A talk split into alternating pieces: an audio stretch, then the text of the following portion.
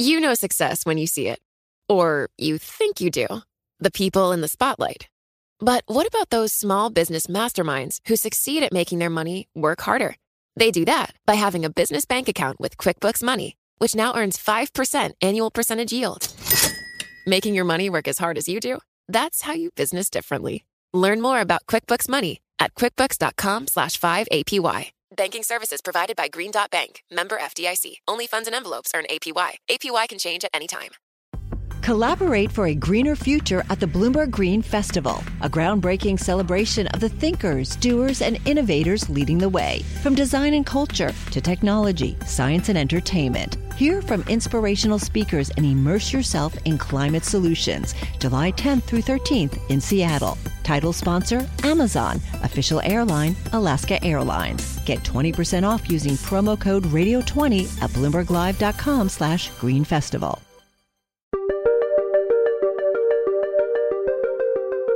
Welcome to Prognosis. I'm Francesca Levy. Laura Carlson is out. It's day 119 since coronavirus was declared a global pandemic. Today's main story the virus still plagues many countries. But in the six months or so since it first emerged in humans, we have learned a lot about how to treat it. That knowledge may help us save many more lives than in the early days of the pandemic. First, here's what happened in virus news today.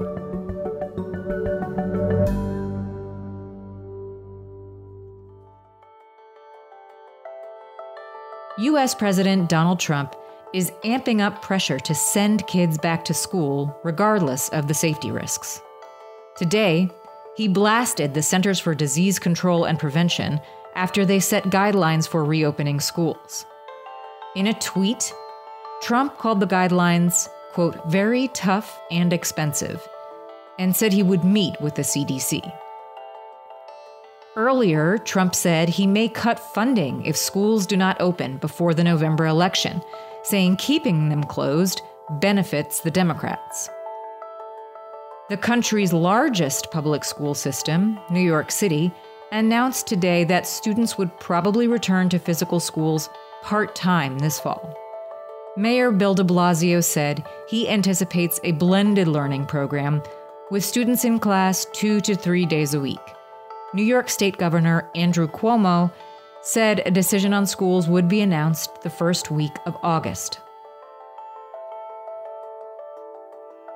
Melbourne, Australia's second largest city, goes into lockdown today for the second time in four months the country's missteps in handling travelers returning from overseas, and the complacency of a few neighborhoods tipped the city back into the danger zone.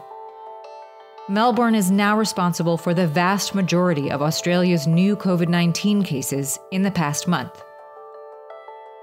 Even as life in most of the nation returns to normal, Melbourne's 5 million people will be back under stay at home orders that were first imposed in March. And finally, Brooks Brothers filed for bankruptcy. The company was the latest victim of the pandemic's hit to clothing sales. Neiman Marcus Group, J. Crew Group, and John Varvatos Enterprises have all filed for bankruptcy since the virus took hold.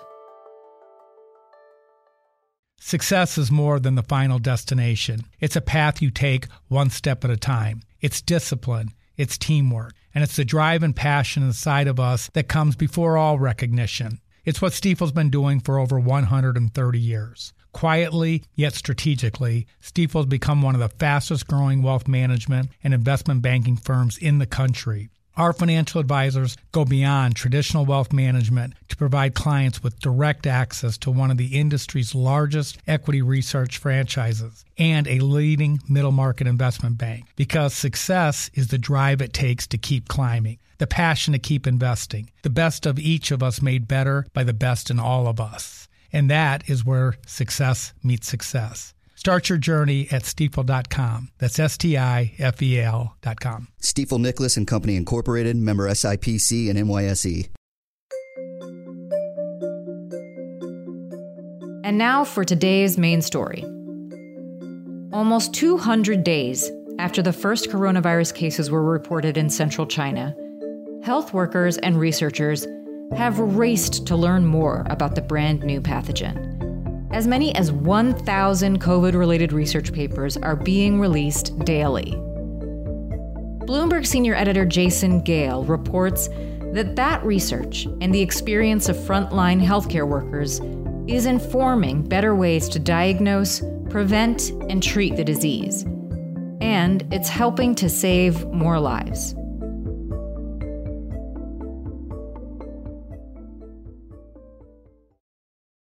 On April 6th, in New York, from a personal experience, I think that was the worst day uh, hospital wise. That's Associate Professor Sanja Jelic, an 18 year veteran critical care doctor currently working at the Columbia University Irving Medical Center.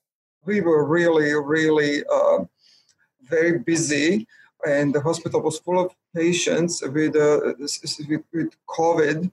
And I was working in the intermediate care unit or step down unit, which normally has eight to 10 patients. And that day we had uh, more than 60 patients. At some point, we had 68 patients. So that's approximately eightfold increase. Many patients struggle to breathe. The most critical were transferred to a pop up intensive care unit, but others also required more invasive respiratory support. Despite all our efforts, we uh, were uh, stuck with uh, several patients who needed to be intubated. But there was no way Sanja and her colleagues could intubate all of them at once.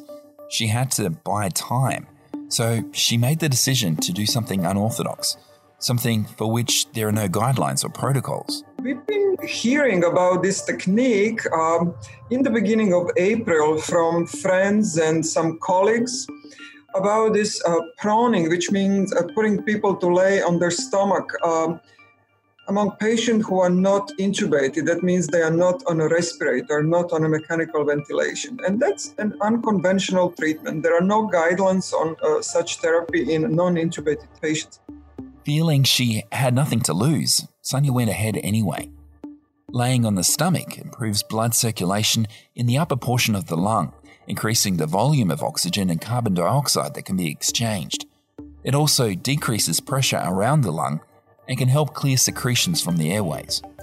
So we tried that, and the first few patients, I remember first three patients, really had a dramatic improvement in uh, their uh, oxygenation, which is measured from a finger by pulse oximetry. That's a small clip like device that attaches to the patient's finger. We were very encouraged by that and also the clinical staff, nurses and nurse practitioners, as well as hospitalists, they were really surprised how well this works. So uh, we said, okay, let's just see uh, who else is needing the most oxygen. So we decided to do uh, this prone positioning only in those most severe cases who would otherwise be intubated immediately. Sanja got approval to track these patients and report what happened to them in a study.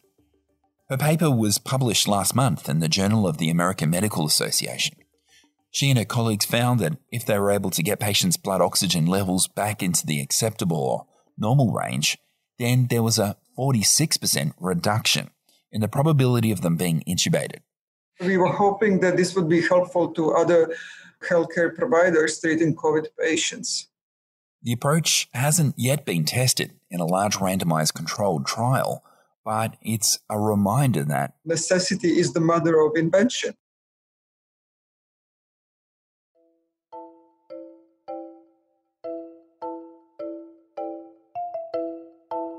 In the absence of a cure, doctors like Sanja are left relying in part on trial and error.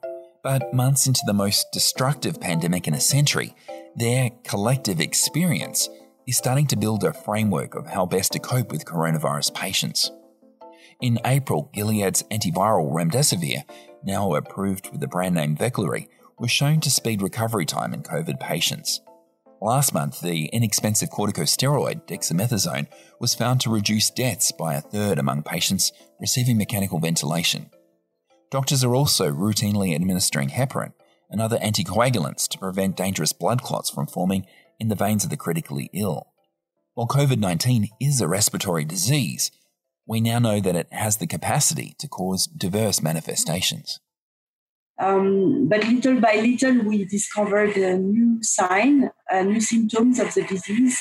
This is Dr. Sylvie Briand, the World Health Organization's Director for Global Infectious Hazard Preparedness. Now we know that uh, there is really a lot, a lot of uh, possibilities for this virus to attack the human uh, uh, body the quest is to create a toolbox that will enable doctors to provide better care for the full range of COVID patients, Sylvie says. The WHO is collating data from countries to identify the crucial elements that reduce the proportion of COVID patients who die from their illness. These include how health systems triage COVID patients, how they protect those vulnerable to more serious complications, and the speed with which they provide intensive care. It's not only what you do, uh, sometimes uh, at this level there is no difference, but it's really how you do it. What is the particular point that that makes uh, the difference?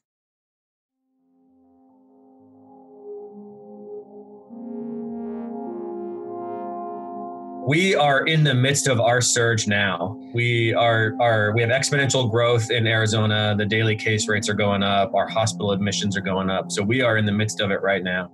The more COVID patients Dr. Jarrod Mosier sees in his hospital's intensive care unit in Tucson, the more he says he's convinced that saving lives comes down to protecting the lungs of those with acute respiratory distress syndrome. It's an inflammatory condition doctors refer to simply as ARDS. Most patients need breathing support, but too little or too much air pressure and volume can damage the lungs further. And so I, I look at all of those things uh, and tinker with the ventilator for a good while every day to try to find that balance. And, and to me, that is the thing that will save the most lives in, in this disease is just excellent critical care management of ARDS. Jarrod is also an associate professor of emergency medicine at the University of Arizona. When I spoke with him in late June, his hospital had just expanded its intensive care facility to 130 beds, with plans for more if needed. He says he's laid hands on more than 100 COVID patients over the past four months or so. I asked him if he thought better treatments were leading to better survival. God, I hope so.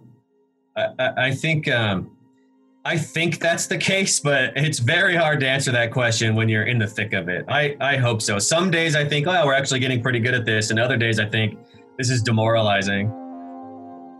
That's the humbling thing about the pandemic. The more we know, the more we understand that there's so much more we don't yet know. While researchers, doctors, and health authorities are racing to come up with better ways to fight COVID 19, in the absence of an effective vaccine, the best way to fight the pandemic remains avoiding catching the coronavirus in the first place.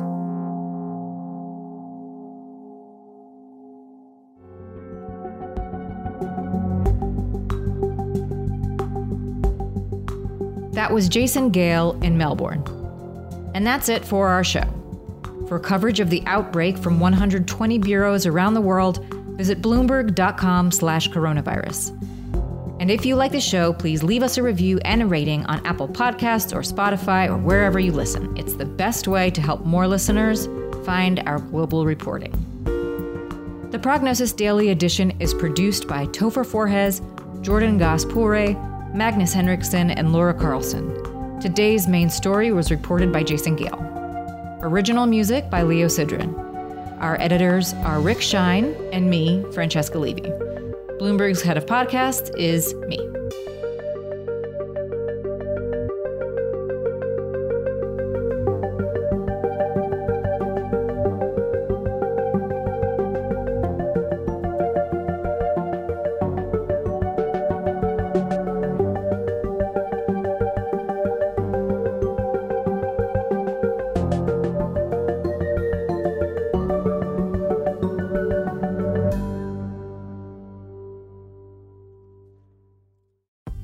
Collaborate for a greener future at the Bloomberg Green Festival, a groundbreaking celebration of the thinkers, doers, and innovators leading the way. From design and culture to technology, science, and entertainment. Hear from inspirational speakers and immerse yourself in climate solutions. July 10th through 13th in Seattle. Title sponsor Amazon, official airline Alaska Airlines. Get 20% off using promo code radio20 at bloomberglive.com slash green festival.